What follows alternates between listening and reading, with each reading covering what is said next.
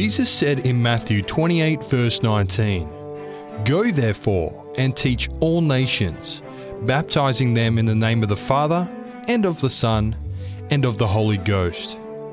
Welcome to Go Teach All Nations, bringing you Christ's teachings through Australian and international speakers. And here is today's presenter, Bruce Novelly. Let's just bow our heads, shall we? Our gracious, loving, and eternal God, we come humbly into your presence, knowing that we are sinners. But we come boldly recognizing our need. And so we pray this morning that you will be here with us, guide and direct in our thoughts this morning. We come with open hearts and we give permission for the Spirit to come and enter and change those stony hearts of ours into hearts of flesh. We do want to be more like Jesus. So shut us in with you this morning. Let nothing distract us as we spend this time with you in your presence. We pray in Jesus' name. Amen. I just love reading and studying the stories of Jesus. He's the master storyteller and teacher. And he delivers his most important messages to us in his stories. At one time, his disciples asked him why it was that he so often spoke in parables. And he said that genuine truth seekers would understand the true meaning of his illustrations, but that those who were not spiritually inclined would fail to appreciate their meaning. And so this morning, I hope that all of us here are sincere seekers after truth. With this in mind, and with this time that we share together this morning, Jesus tells a parable that reveals a truth about God that is quite disturbing to the natural human way of thinking. At first glance, it conflicts with our sense of good old Aussie fairness and justice. It's an intriguing parable and is recorded for us in Matthew chapter 20. It's told due to an encounter that Jesus had with a person in the 19th chapter of Matthew. And so before we begin to unpack this parable, we must first go back to chapter 19 and set the scene. In the 19th chapter, we find the story of the rich young ruler. This young man eagerly confronts Jesus with the question, What must I do to be saved? And Jesus answered him by saying, Well, you must keep the law. Oh, said the young man, I've been doing all that since I was a young boy. Well, then, said Jesus, there's only one thing more that you need to do go and sell all that you have and give it to the poor, and then Come and follow me. In recounting this event, Matthew observed that the young man went away very unhappy because he was quite wealthy.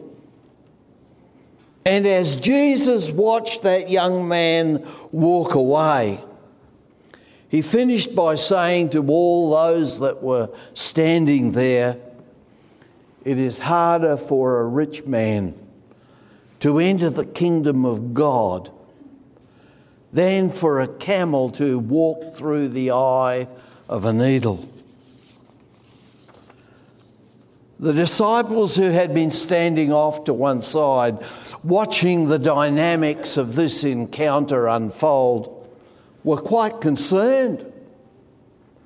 Jewish tradition had always taught that those who were wealthy were rich because they were in the favour of God. That this was why this young man was rich. He was in God's favour. To their way of thinking, if a person of wealth who was in God's favour could not be saved, how then could a poor man have any hope at all? And so now, if you run down to verse 25, the disciples ask Jesus, Who then can be saved? Jesus had just turned away a wealthy man. And in the Jewish way of thinking, it just didn't make any sense. But it is Simon Peter who draws out the question even more clearly into focus for us. And he asks the question that is on the mind of every one of us. But we are too sophisticated to ask it and too self righteous to admit that we even think it. Peter didn't seem to have any problem with asking. He simply lays his cards on the table and he says, Lord, we have given up everything riches, family life, our livelihoods, and all our friends to follow you. What then shall we have? In other words, we've given, we've done all this that you ask this young man to do. We have given up everything. So then, what is in it for us, Lord? How do we stand to profit? Where's the payoff for us? And in response to Peter's question, Jesus tells us all this parable found in the 20th chapter. It's the story of a Margaret River vine vineyard owner who goes into the labour exchange in the town early in the morning and hires workers for his vineyard for the whole day. A little later, after nine o'clock in the morning, he goes back and he hires some more workers. And then at midday, he goes back again, and then again, yet again at three o'clock in the afternoon, and hires still more workers. And lastly, at five o'clock in the afternoon, just one hour before knock-off time. He goes back to the labour exchange and he hires more workers. Let's pick up the story, shall we, by turning to the, to the 20th chapter of Matthew. And we're going to start reading down there at verse 8. The workers have come to the end of the working day. It's time for the workers to be paid and then for them to go home. Matthew 20, and starting there at verse 8, and we're going to read down to verse 15. Uh, and if you don't have your Bible with you, we've got it up on the screen for you. I'm going to be reading from a slightly different version to you, but the story will still remain the same. Verse 8 In the evening, when the harvest was done, The owner of the vineyard said to his supervisor, Call the men together so that I can pay them. And hey, let's begin with those who were hired last. Verse 9 So the men he had hired at five o'clock in the afternoon lined up first. And when they came up to the pay table, the vineyard owner gave them a silver coin, a full day's wage, just as he had promised those that he had hired first. At first, the men who had been hired early in the morning became very excited. They reasoned that since they had worked hard all day, they should get proportionately more. But when they came up to the pay table and got a, a silver coin, the same as the others, they were angry. They complained to the owner and accused him of unfair labour practices.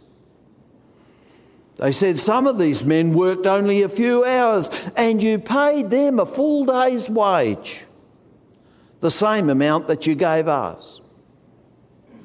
But we bore the burden and worked through the hottest part of the day. And now we get the same as them. That's just not fair. The vineyard owner answered, Friends, how do you figure I am being unfair? Didn't you agree to do a full day's work for a silver coin? Take your pay and go home. And just be glad someone hired you today. I decided to pay all the workers a full day's wage. And don't I have the right to do what I want to do with my own money? Why do you think it's wrong for me to pay them what I want? Do you wish to hold a grudge against me because I am generous?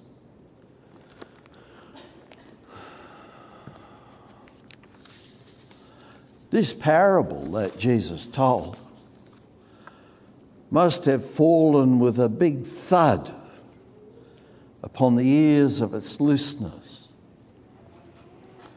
Simon Peter asked Jesus a serious question. And in reply, he gets a story that on the surface sounds quite ridiculous. The owner of a vineyard that pays equal wages for men who do not work, who equal hours. And that's not the Australian way. This story runs counter to our whole system of justice and fair play. Who would work all day if you could simply turn up, uh, wait until the last hour, and then collect a day's pay? This story that Jesus told turns our whole economic system upside down. The fact is that deep within us all, we have a kind of sympathy for those grumbling workers. You see, we all live in a world of tallies and accounts, of debts owed and debts paid. We live in a world of boundaries and schedules, spreadsheets and bookkeeping, a world of hourly wage rates In a comic strip a few years ago, Billy and Jeff were squabbling over the size of the slices of pie that their mother had given them. They aren't the same, Jeff pouted. So Mum tries again. She evens up the slices. But still, Jeff's not happy. They still aren't the same, he whined. This time his mother uses a ruler and absolutely proves that both slices are exactly the same, the same size.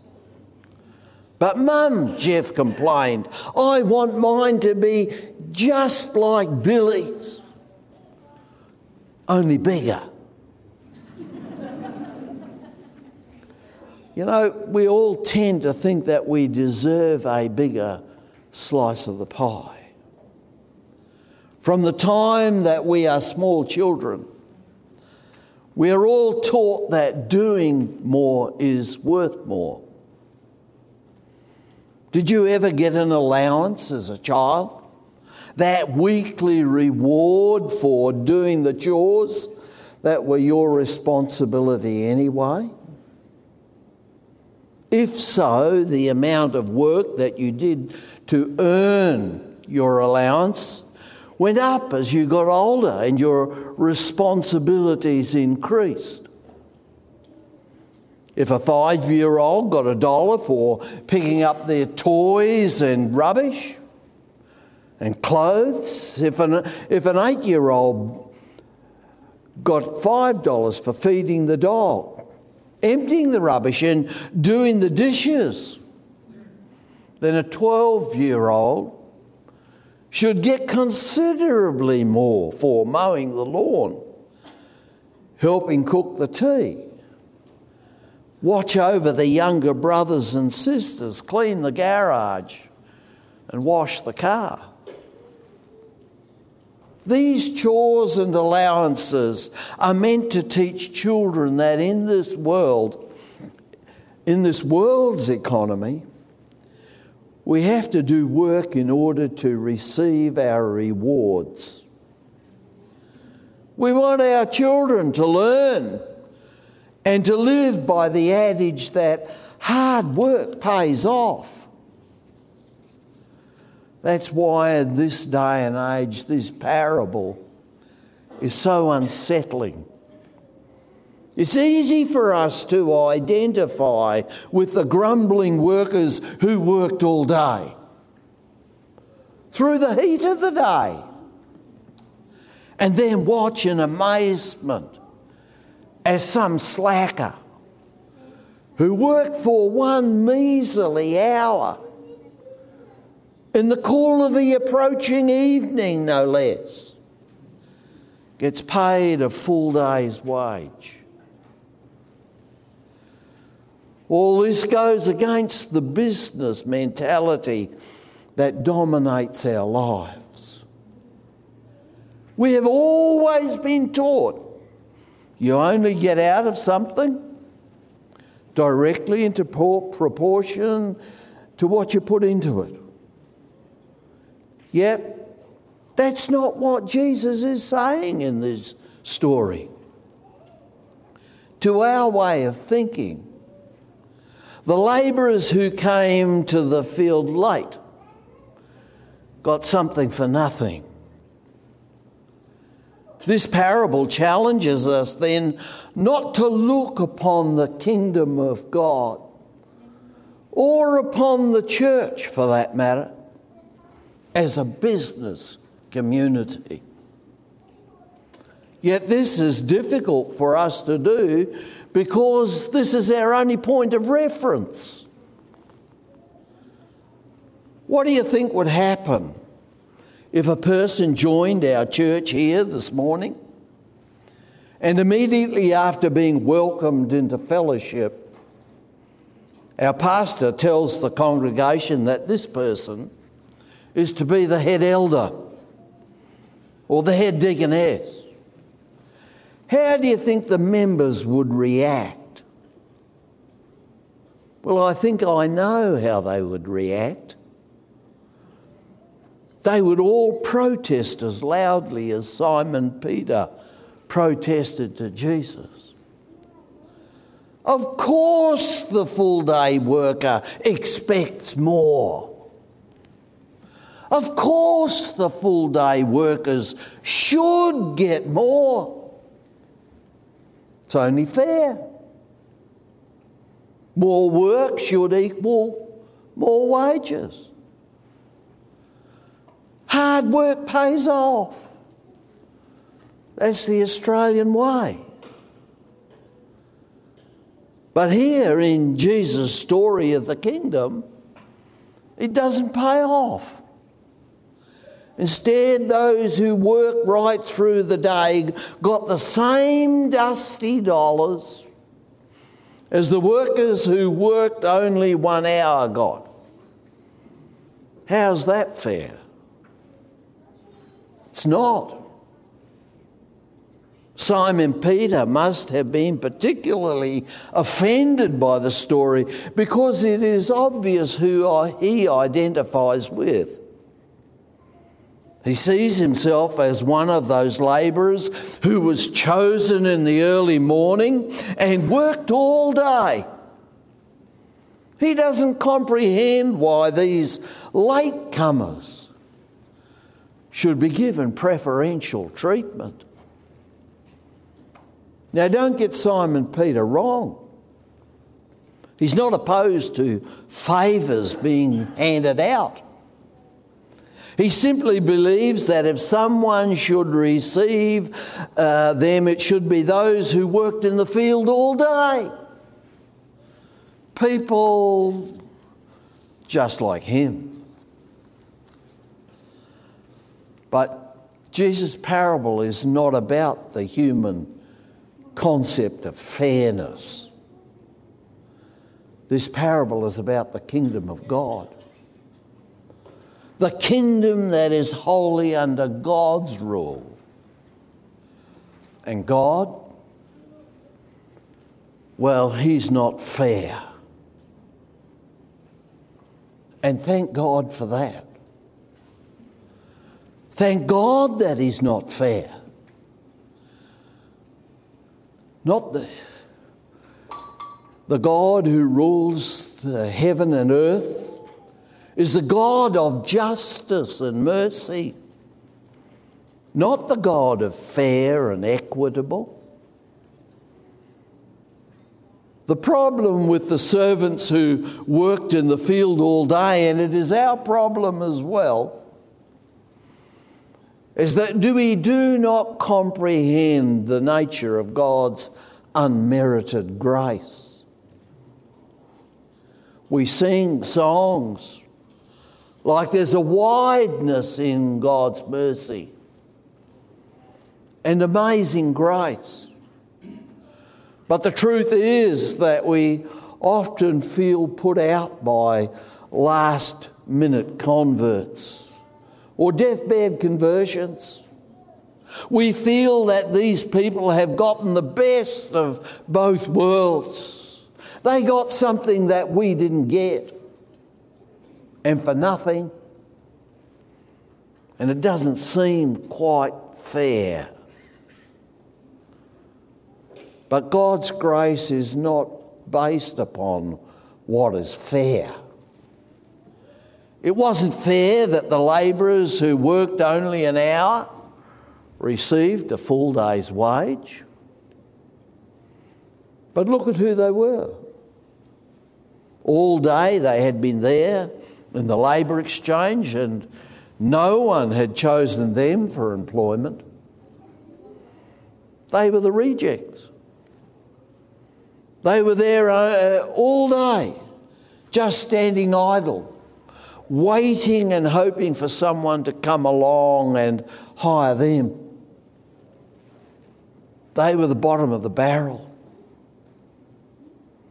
The selection of workers in Jesus' parable is as unpredictable as life itself. We may proudly assert that all people are born equal, but there is no denying that we are not all born equal. Some here in our congregation may have been born into money and comfort but many of us have not. Some of us here are born with the strength and agility and grace of athletes, but many of us are not. Some of us have intellects that stretch and soar, but many of us do not. Some of us have young, healthy, and vibrant bodies, but many of us do not.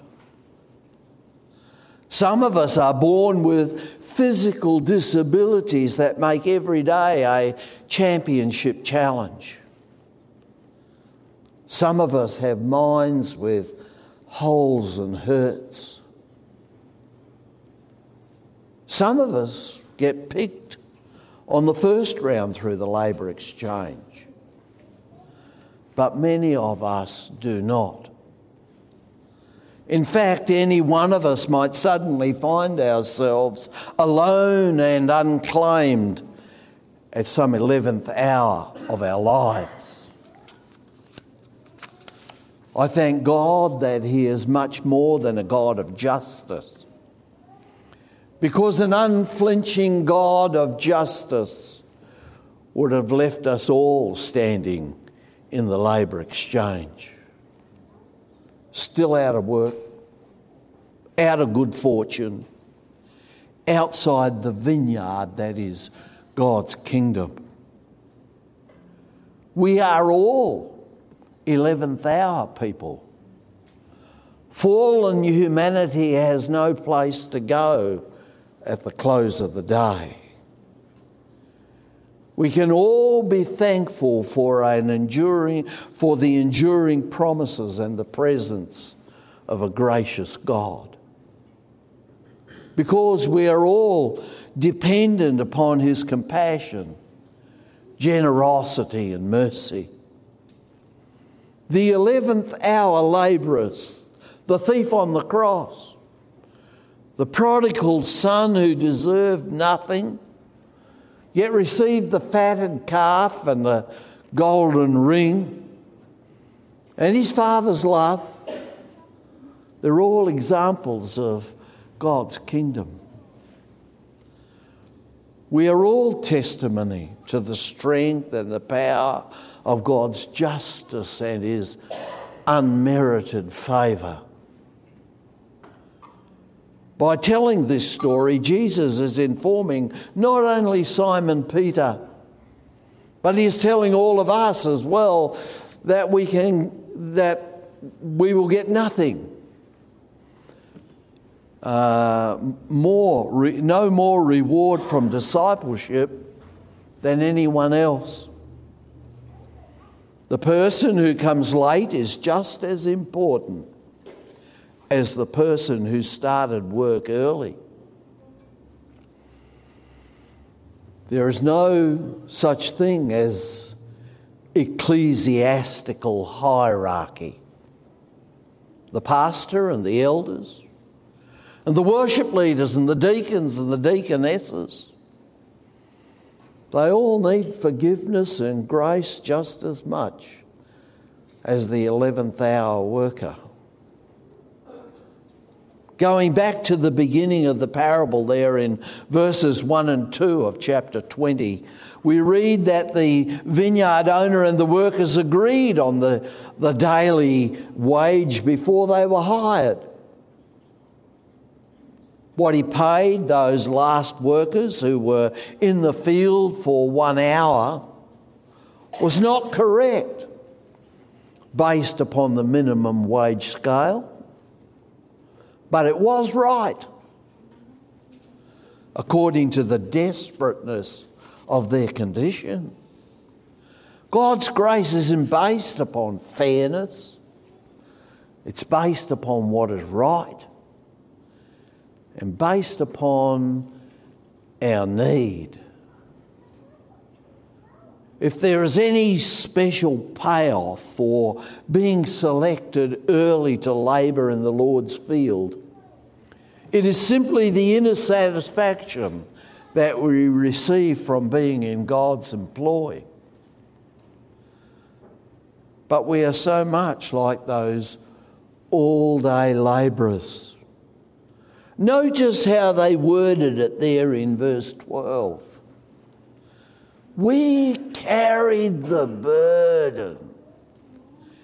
in the heat of the day. So often, isn't that how we look upon service for God?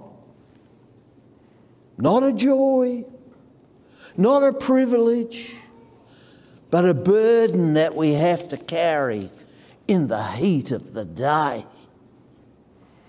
Clearly, when Simon Peter asked Jesus what they were to receive from the kingdom, he had in mind something that was a little bit more substantial than just inner satisfaction. But we still think that the whole thing is not fair. And by our standards, it certainly isn't. But let me tell you something else that isn't fair.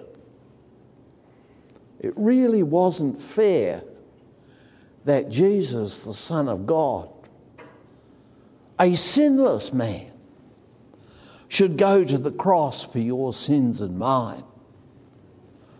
Yet that's precisely what happened. The kingdom of God is up there in another dimension, one that turns our world upside down. And that is precisely what Jesus wishes to do. When he chose to go to the cross for you and for me, he didn't first ask the questions that we would ask. He didn't first ask, Do we deserve it?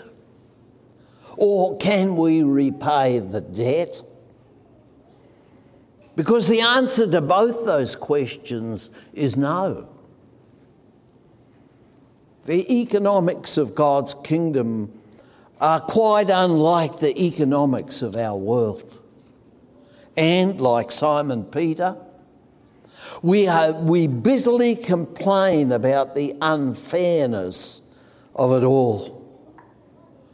We miss the point that if God had our tally book mentality and went strictly by what is fair, then salvation would be out of, out of the grasp of every one of us.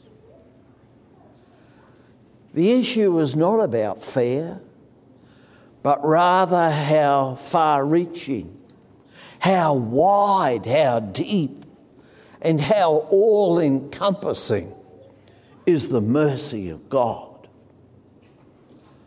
God's grace is amazing in the way it includes everyone, welcomes everyone, forgives everyone, and loves everyone. But grace can be exasperating too. How do you react to this story of exasperating, extravagant love? I mean, we would all expect the owner of the vineyard, who we interpret to be God, to be gracious, yes but not to really go overboard with it. He could have maybe given half as much to those who got there late in the day, later in life, at five o'clock in the afternoon, and that would have been okay with us. Letting them spend summers in heaven but spending the rest of the year somewhere else would seem more appropriate, don't you think? This equality thing, this giving everybody the same reward, making all those newcomers equal to those of us who have been here bearing the burden under the heat of the day all these years. Listening to one boring sermon after another. Doesn't seem quite fair, does it? Isn't it remarkable how grace doesn't feel so gracious when we have to share it with someone else? Especially if it is someone we don't think is as deserving of equality as with us. Isn't it intriguing how the more amazing God's grace is, the more we grumble about it?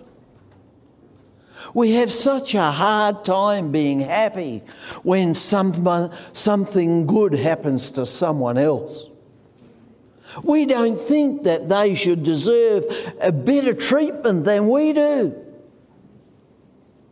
Why should someone who didn't even go to church for the first 40 years of their life get the same benefits as those of us who have been working in the church longer than them.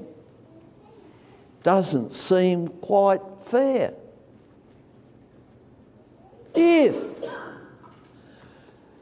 if God is going to run the vineyard that way,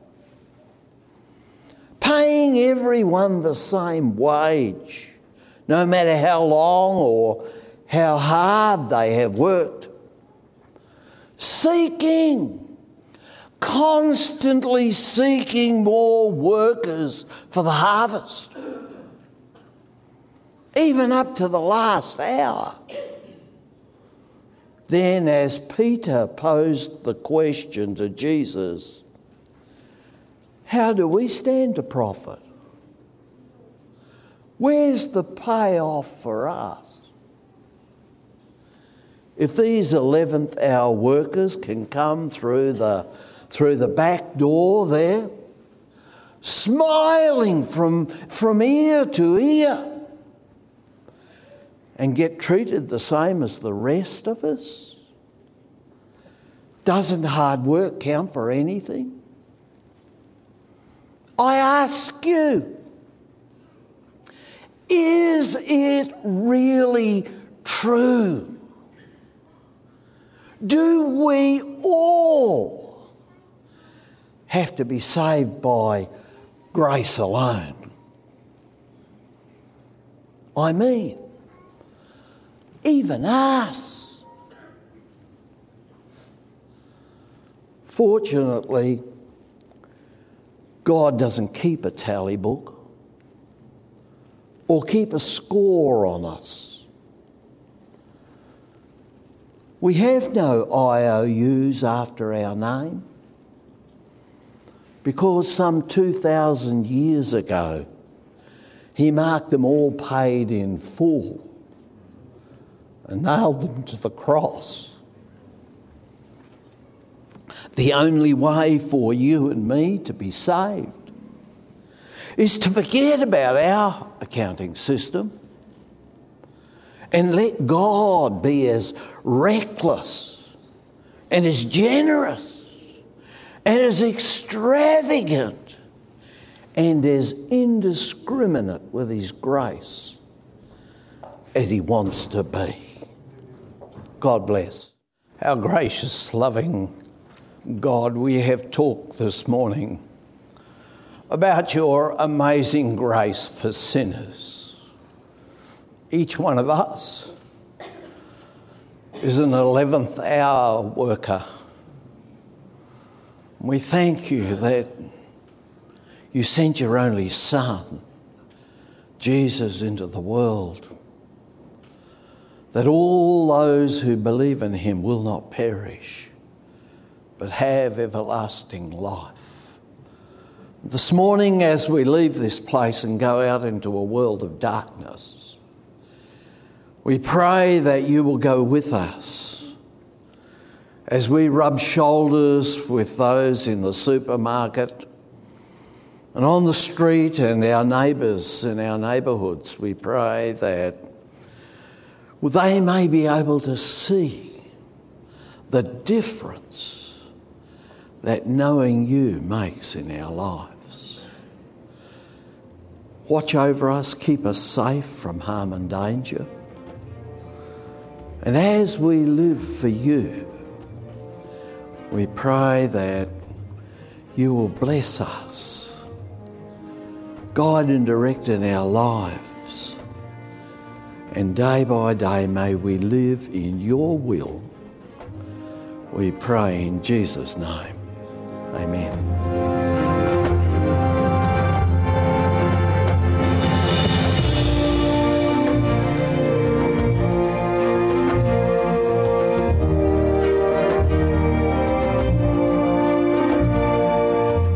This message was made available by the Bunbury Seventh day Adventist Church. For more resources like this, visit their YouTube page, Bunbury SDA.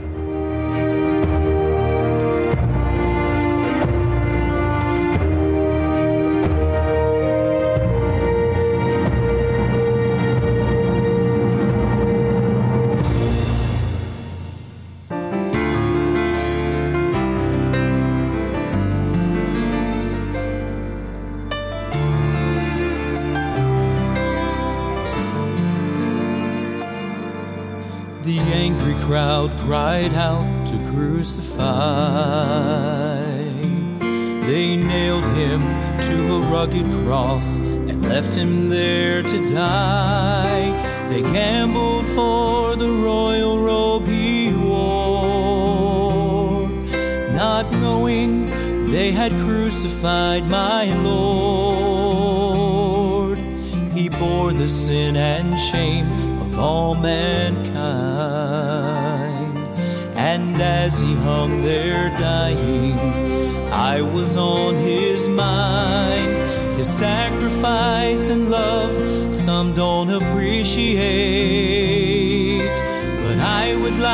speak and set the record straight. That's my God,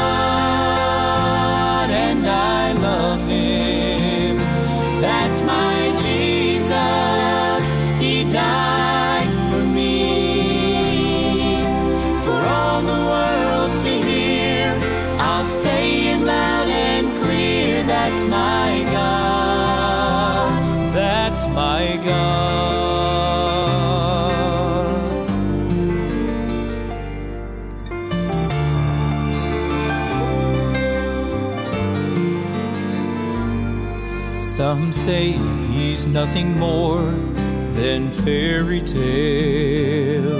He's just a myth or legend. His presence is not real. His word is not correct politically. They curse and mock his name defiantly. Oh, but time has never changed the changeless one. Their lies cannot disprove the existence of God's Son, though some may be content to just sit by. I, for one, must stand and testify.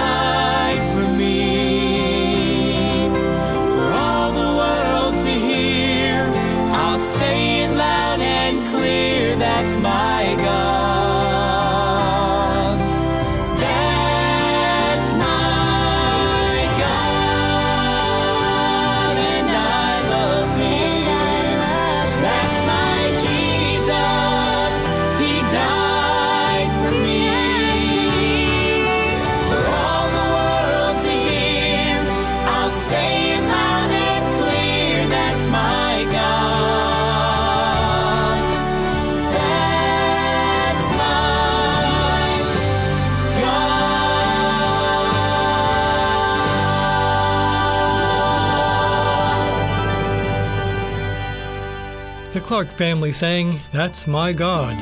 And up next, the Hamilton family will sing You Are Always Good.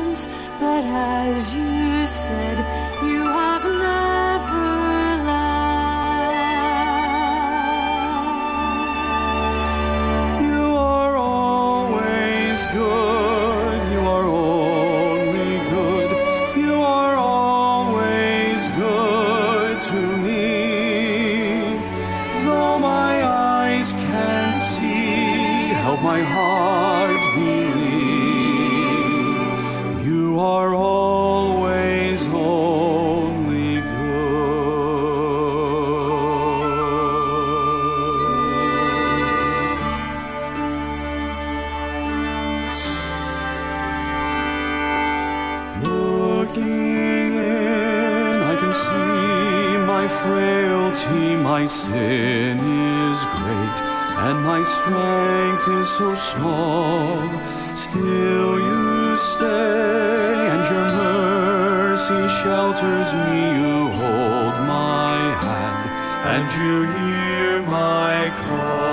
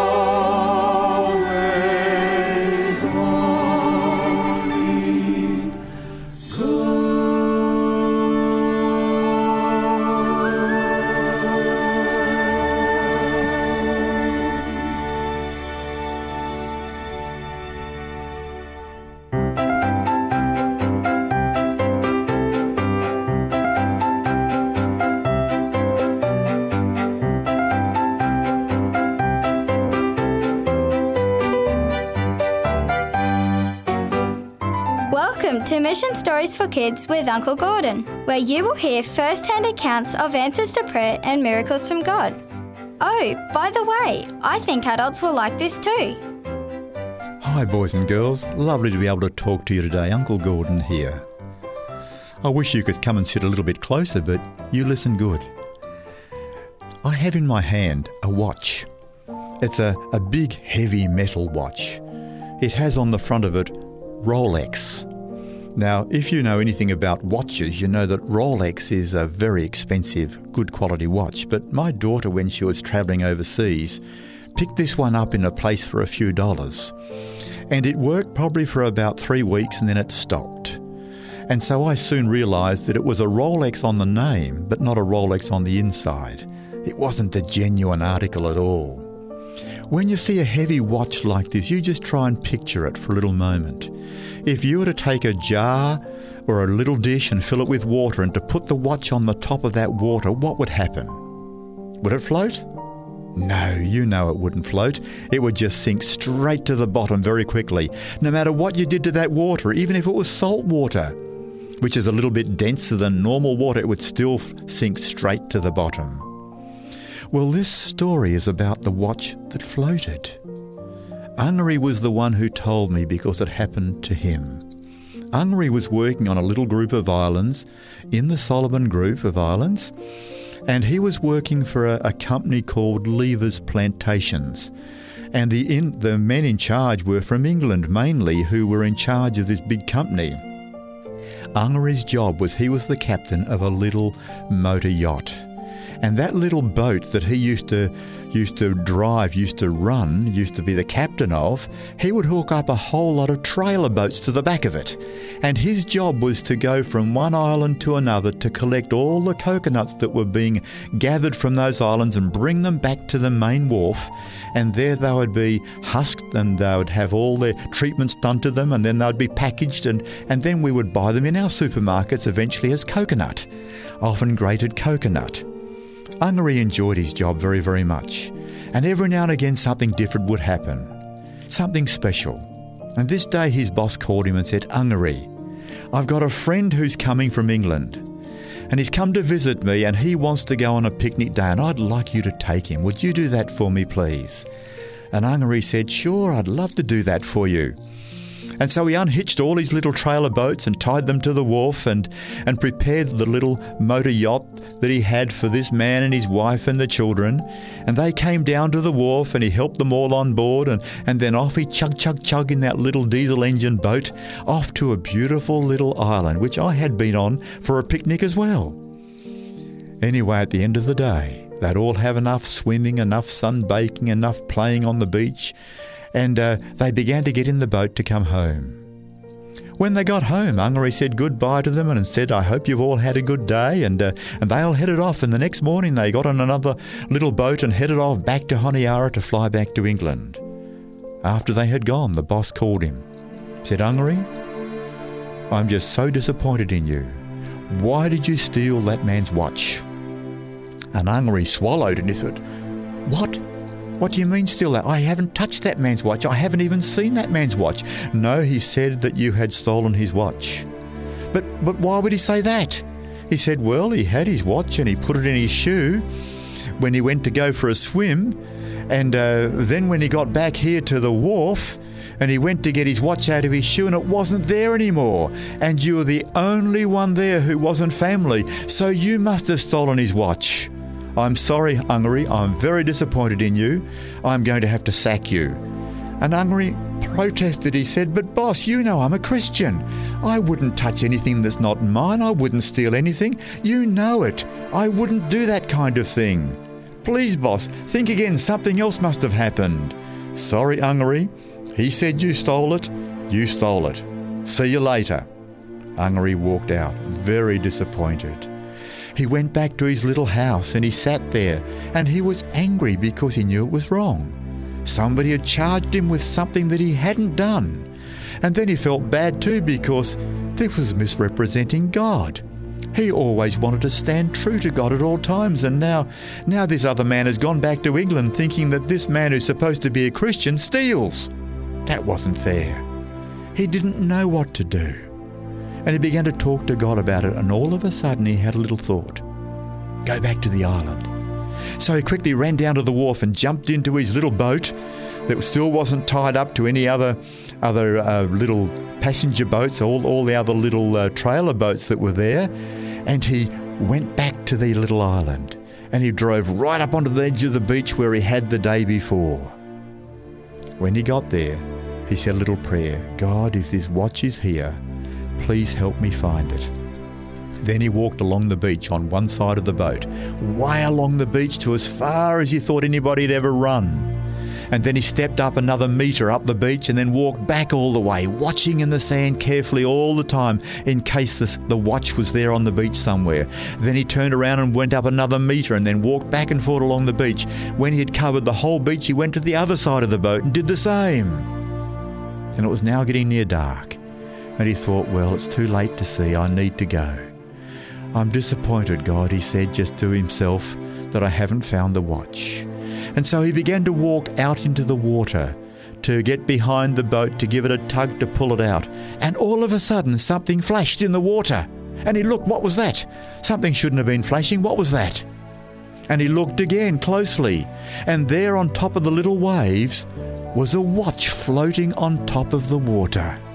And it had grains of sand on it, had a little bit of seaweed on it. It had obviously, as he put his hand under it and picked it out of the water, it had obviously been in the water and uh, the sand had been flowing over, been pushed over it, and seaweed had come over the top of it, and so he kept all the sand on top of it and all the seaweed on it to prove what had happened, and carefully got into the boat carrying the watch. He pushed that little boat as hard as he could back home. And as soon as he had tied the boat up to the wharf and turned the motor off, he rushed straight up to the boss's house. He didn't even knock at the door as he always would. He just opened the door and rushed in, and there they all were sitting at the table having their evening meal. And there he had the watch in his hand. He said, Boss, there it is. I've been to the island and I found it. Look, it's got the sand on it. It was under the water, but but I prayed to God and, and the watch came up out of the water and it was on the top of the water. There's the seaweed, there's the sand. And the boss looked at him, said, Ungary, I am so sorry. I blamed you for something that I knew you wouldn't do. I have known you were a Christian all along, but I didn't know how else to respond to my friend's comment. So, Ungary, sorry, you are reinstated. Thank you so much for being so honest. So, Ungary started work again, so pleased that God had intervened for him. But the story didn't end there. A couple of weeks later, he received a letter from the man in England. And the man in England had written this little letter saying, Ungary, I could see you were a Christian. The light of God's love just flowed through your face. Your face just shone with joy all the time. I knew you were a Christian, but I couldn't find my watch. As I was getting in the boat with the watch in my shoe, I must have turned a little bit and the watch fell out as I was getting in. I'm sorry to blame you, Ungary. Thank you for finding the watch. Then he said, This is just a small token of my appreciation, and there was a cheque for Ungary.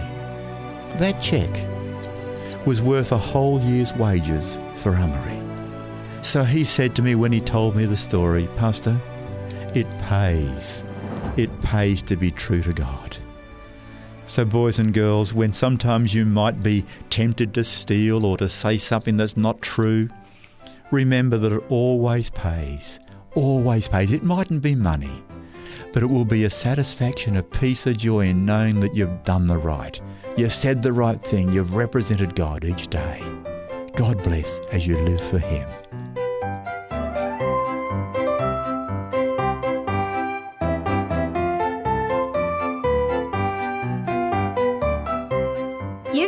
Listening to Mission Stories for Kids with Uncle Gordon, a production of 3ABN Australia Radio. It's been a pleasure bringing you this program here on 3ABN Australia Radio.